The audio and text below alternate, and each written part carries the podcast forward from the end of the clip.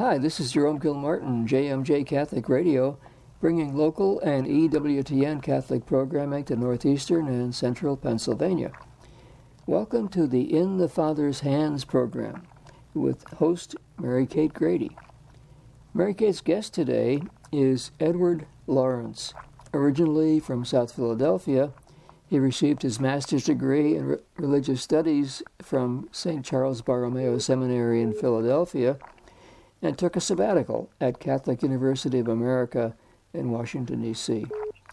And Ed taught religion at Archbishop Ryan High School in Philadelphia for 41 years and now runs the Prayers Unite the World ministry. Ed is a member of Maternity uh, of the Blessed Virgin Mary Parish, uh, where he and he and his wife in north northeastern northeast Philadelphia, where he and his wife are members of the, as I say, Maternity of the Blessed Virgin Mary Parish. Mary Kate. Thank you so much, Jerry, and uh, welcome back everyone to our program in the Father's Hands. It's so good to be back with you again. And before we get started in the program with the interview, I'd just like to mention, um, which I've mentioned this before, I know at different times, the importance of Catholic radio, especially JMJ Catholic Radio here in the Diocese of Scranton. Um, JMJ is so good, um, such programming. You you learn so much information about the faith. Um, you can never really learn enough about the Catholic faith, um, and the world's full of all sorts of noise and distractions. And I believe it's really important to surround ourselves with the good news of Jesus so that we can draw close to him and live in his reality um, and his plan for our lives. So please share the news with your family and friends about JMJ Catholic Radio. And especially for those of you that are devoted listeners, please keep JMJ Catholic Radio in your prayers that uh, our mission will continue on to spread the good news. And as Mother Angelica always used to say, keep us between your gas and electric bill. Um, if you're able to support financially JMJ at all, we really appreciate that. And just for a little contact there, you can call JMJ at 570-287-4670, or you could send a check in the mail um, to JMJ Catholic Radio, PO Box 851, Pittston, Pennsylvania 18640. And uh, before we jump into our interview, as I always do, uh, let's read from the Gospel of St. John, chapter 10, where Jesus tells us, My sheep hear my voice, and I know them, and they follow me, and I give them eternal life, and they shall never perish, and no one shall snatch them out of my hand. My Father, who has given them to me, is greater than all, and no one is able to snatch them out of the Father's hand. I and the Father are one. We thank you so much, Jesus, for giving us this assurance and promise of the Father keeping us in his plan and holding us in his hands um, today and forever, really. So we thank you for that. Um, and we're so pleased today to have Edward join us. Ed, thank you for coming on the program. My pleasure. My pleasure. Happy to be here. Thank you. We're so excited to have you on. And I was pleased to meet Ed at the um, International Nurses Congress in Philadelphia at the beginning of August. And we got to visit a little bit then, so I'm excited to have him on.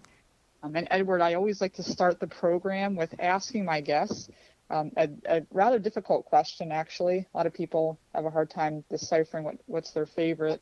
Um, what is what is a favorite scripture passage of yours, and why does it mean so much to you?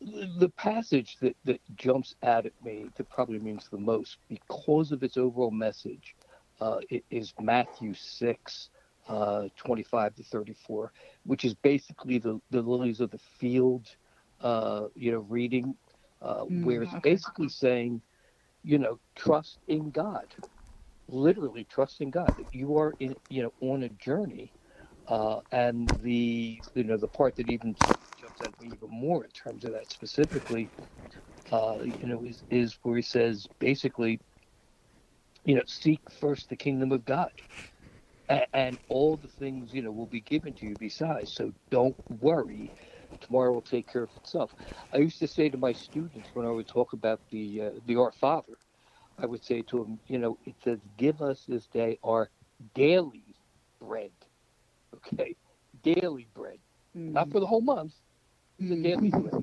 Mm. Uh, you know, it's not something where you say, "Give us this this day our daily bread," and and Lord, if it's in your uh, good wishes, please throw in the winning lottery ticket. That's not the way it's supposed to go.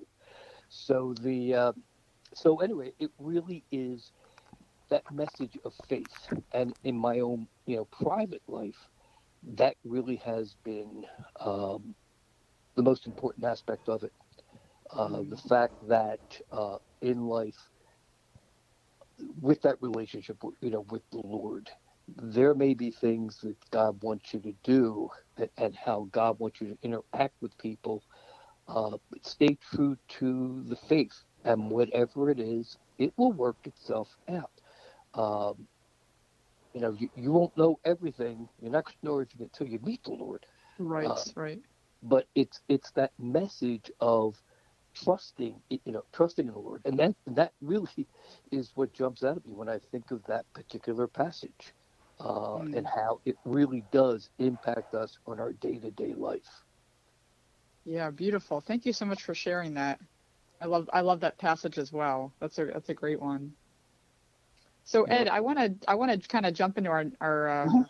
our next question of what are what are some ways in your life that you really felt like the Father's held you in His hands, led you, provided for you? If you could share with us a little bit about that in your own life. Well, certainly in terms of, uh, you know, just quite frankly, in terms of growing up and, and even into the interaction with, with, you know, with the Lord, uh, you know, typical, you know, grew up in a Catholic household, you know, Catholic grade school, Catholic high school, you know, even Catholic college. Um, but it was, quite frankly, in terms of my own story, it really was in college. Not that I was, you know, away from the church, but I wasn't. But it was in Mhm. college where, where I had that that that experience of uh, what is this all about? What's life all about? Kind of. Right, and that right. was when, you know, I start to really go in more in in in more in depth study of the faith, and it, it was like just an unbelievable experience of like every day of you look it over and say this really makes sense this this this really is good Uh, Mhm. and that is uh, you know in terms of my own journey you know the catalyst for it uh, the fact that I have no idea what you know what's going to happen except I know God wants me to keep growing in the faith and thank God he brings people into you know into our lives Sure. that help you in that journey that you you have no way of knowing it all of a sudden it comes in. So it really is a matter of trusting the lord and and walking in that journey of faith. Uh you know, there may be times where you know someone can say well but where was god with this and where was god with that? And i would even say to my students when they talk about you know life in general and about bad things that happen and i would say we live in an imperfect world you know, if it was perfect, we'd be with God. Right. It's imperfect.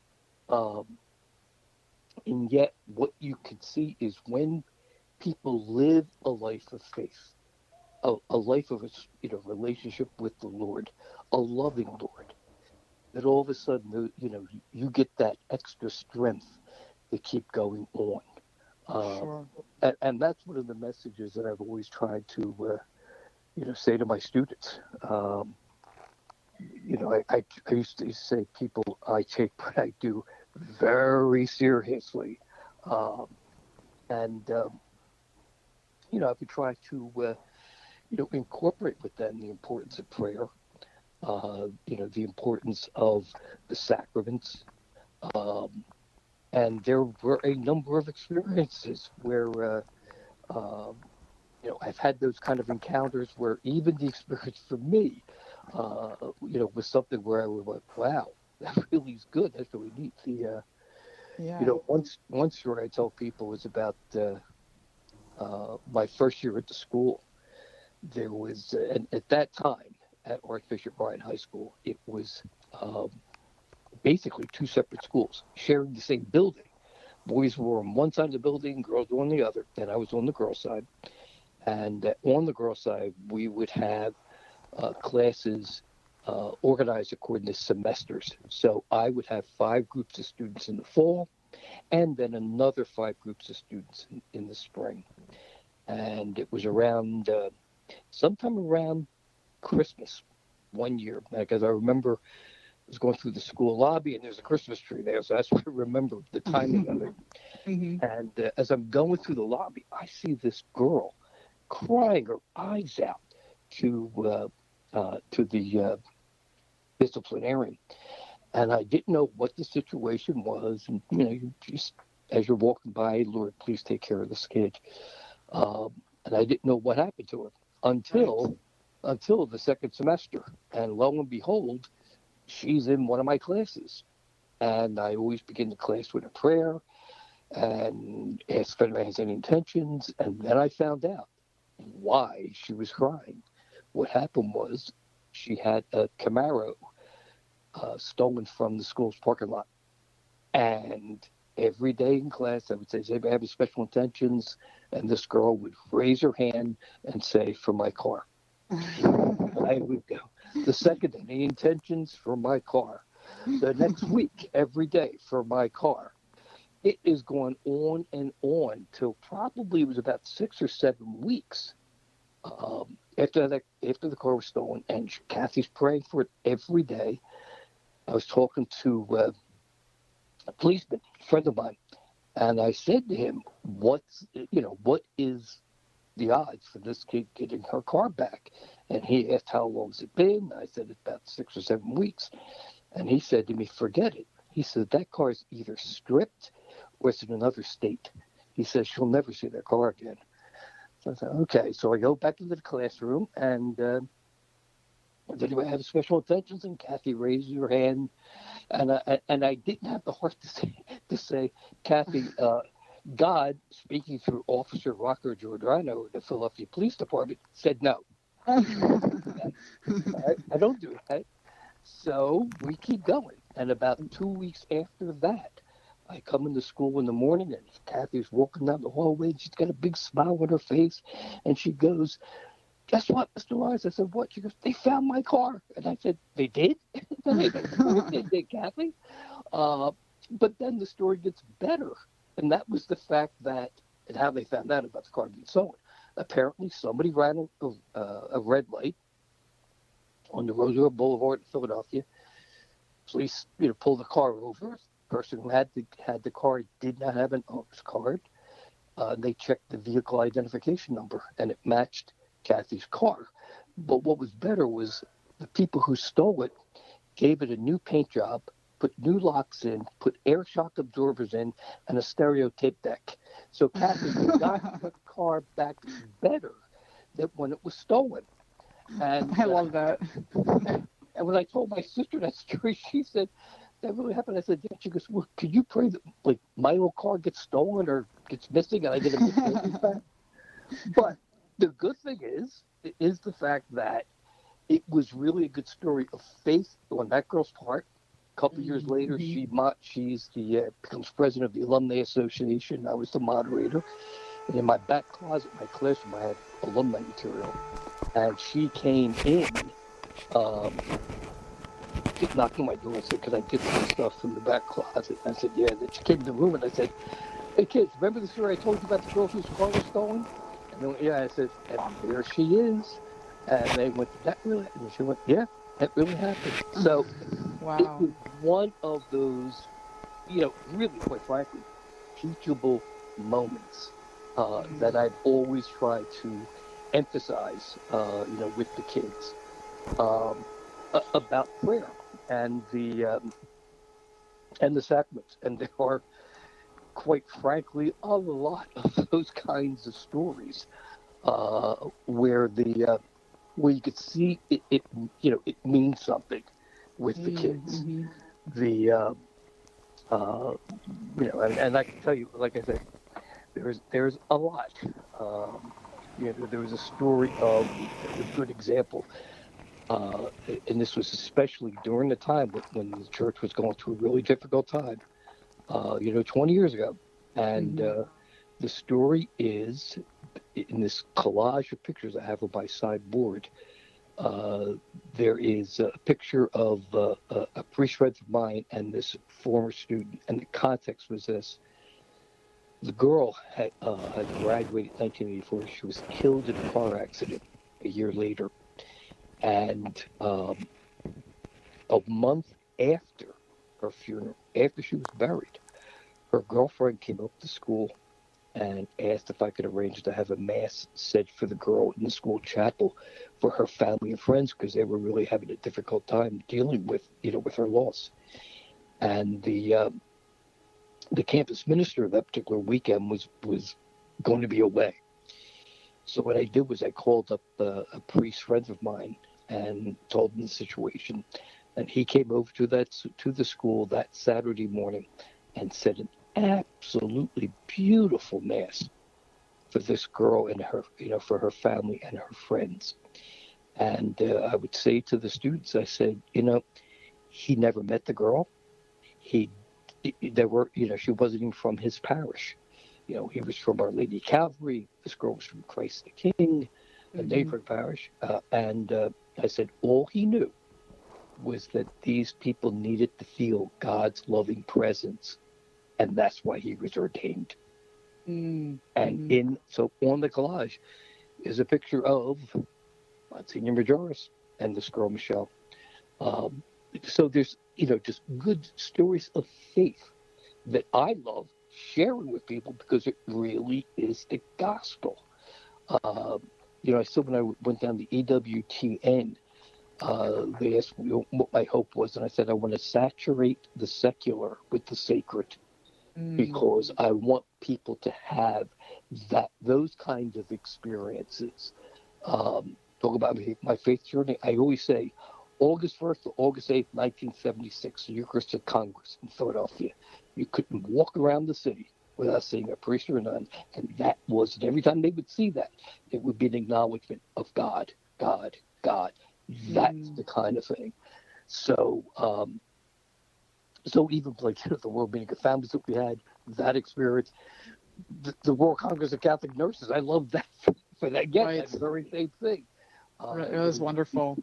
Yeah, you see people sharing the faith, you see, and, and it's like, folks, this is what God wants. You want to have peace and happiness in this world. This is the way to go.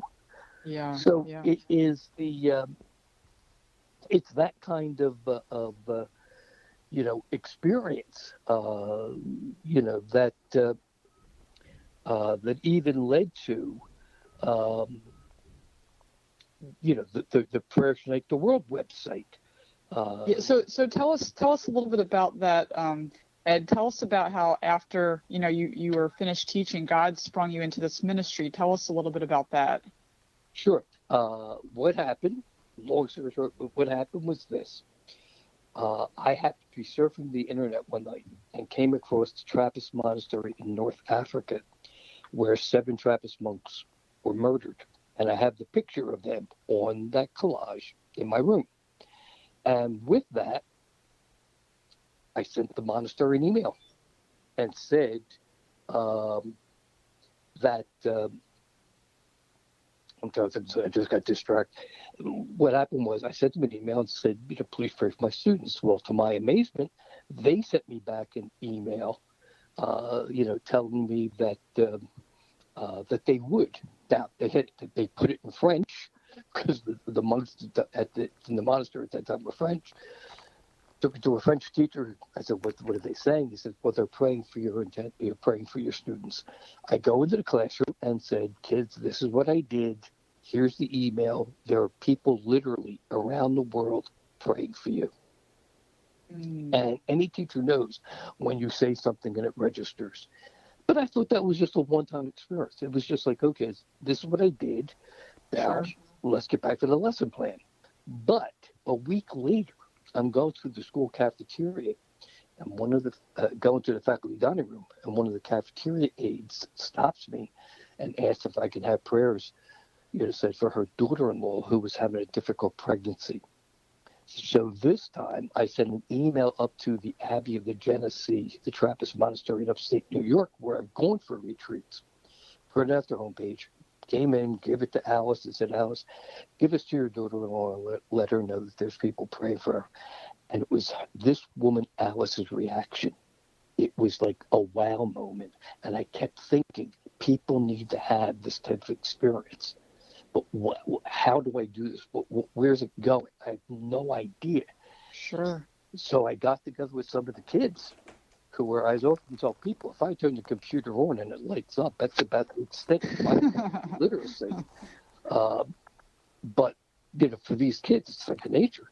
And I said to them, I'm thinking about this, somehow, some way of connecting people that, we, you know, they're asking for prayers with different religious communities.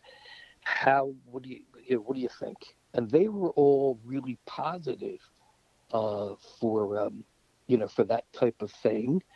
Uh, so what I did was I went out and I met with the Pink Sisters, the Poor Clares, the Carmels, just to get a sense from them because it was contemplative communities that I was dealing with, and um, so I, I, wanted to find out from them how did they think this thing could be going, and sure enough, uh, they gave me good information.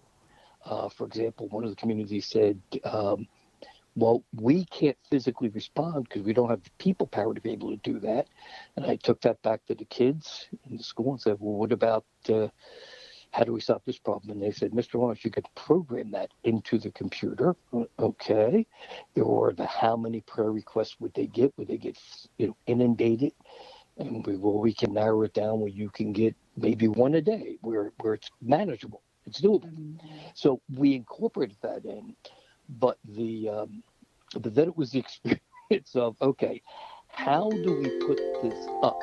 because I'm not kidding about my computer literacy. so uh, what I did do was I had a former student who did his undergrad work in um, his undergrad and graduate work in computer science at Drexel University, and I asked him if he could find a programmer who could uh, put this together. I did not, and I said, find out how much. I had no idea what was going to happen with that. And he came, came back to me and he said, I found somebody. He says, I checked his work out. And then he said it would take 40 to 60, no, I'm sorry, 60 to 80 hours of computer time at $100 an hour. So I'm thinking, okay, at least I have a, a dollar figure as to what this might run. Sure. And I happened to go down to uh, the Archdiocese because I kept thinking maybe there's a way of connecting the class, connecting you know, the, the uh, religion classes in all the schools, etc. And when I sat down with them, and I gave them the schematic, this, this is just a design. This is what we'd like to do. And they went, my God, this is exactly what we're looking for. And there may be some grant money available. And I wow. said the and I said the obvious question, how much? And they said, oh, around eight thousand. And I thought, that is just an unusual amount that they would say. Right? So I'm thinking, yeah. okay, okay. I said, we got this thing up and running. We're going. However, they wanted it up in, for the anniversary of the World Being Families. And three weeks before that, after I have invited uh, the auxiliary bishop from Philadelphia is going to bless, you know, bless the room for this. I've got the Knights of Columbus, the St. Paul Society, the president of the Blessed Sacrament Sisters, the president of the good of the uh, uh, the Grey Nuns. I had daughters of St. Paul come down from New York, and my former student calls me up because we have a problem, and I said, "What's that?" He goes, "They don't. He doesn't think he can get it done in time." I'm thinking, "Well, we got to have something." And he, we had to scramble. We had to find somebody who could do it on time. Now remember, the clock is ticking, and for no more that than the, what they're allotting for this. Well, not only did we find somebody, but the total amount of invoices that I had to send downtown was 3,200, which was way less than 8,000. And That's when I gave, great. When I gave a talk at the seminar, I said to the fellows out there, I said, fellas, the diocese loves it when you get things done on time and way under budget. absolutely, but, absolutely. But, that, but, that's the hand of God with this thing, and and the website oh, yeah. has just kept growing. I mean, right now, in addition to the religious communities, you know that we have, we also have um, some of the Catholic organizations like the Knights of Columbus, St. Vincent Paul Society. We've got shrines, we've got retreat centers, uh, we have uh, schools, we've got parishes, we have causes for sainthood. Um, one of the things that we did uh, uh, about two years ago is we arranged for a Zoom experience between one of the Catholic high schools in Philadelphia and Pope John Paul II Academy in Uganda. And Wow. um, I said to one of the bishops afterwards, I said, what did for me for that experience was when the kids from both schools, something like 7,000 miles apart, different, you know, different continent, different countries, different cultures, the same faith, when they both stood up and faced each other and prayed the Our Father. Because Wow. that is what it's all about. When you're united in prayer, everything else, you know, takes care of itself. So the uh, so, So listen, really so Ed, I actually, Yeah. I actually, I, I hate to cut in. We're we got to wrap up here, but I wanted you real quick just to let our guests know, um, how do they get to that website? What what do they put in to get to your website? it's it, you just go to www.prayersunitetheworld.org. Okay, when you go on, there is a page where you can type in the prayer request. If you would like a response indicating uh, who's who's actually praying, uh, etc. Uh, there is a box where it says send response to others. So if you're praying for a friend, uh, Mhm. and you want them to know you have people praying for them, you said type in the prayer request. It will go out to representatives of, for argument's sake, five different communities, and the computer picks them at random. Uh, Okay. in when you type in in the email address of where you want that to go, they will get a page that says, the you know these are the communities that are praying you know praying for you, and it'll provide Right. them with links to those communities.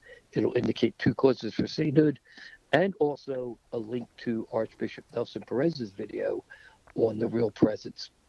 So it's a complete package on that. Great. Oh goodness, I'm I'm sorry that we have to end end so shortly here, but thank you so much for coming on, Ed, and I'm excited about that website. Please, everybody out there, check that out. That's such a wonderful gift to give to somebody.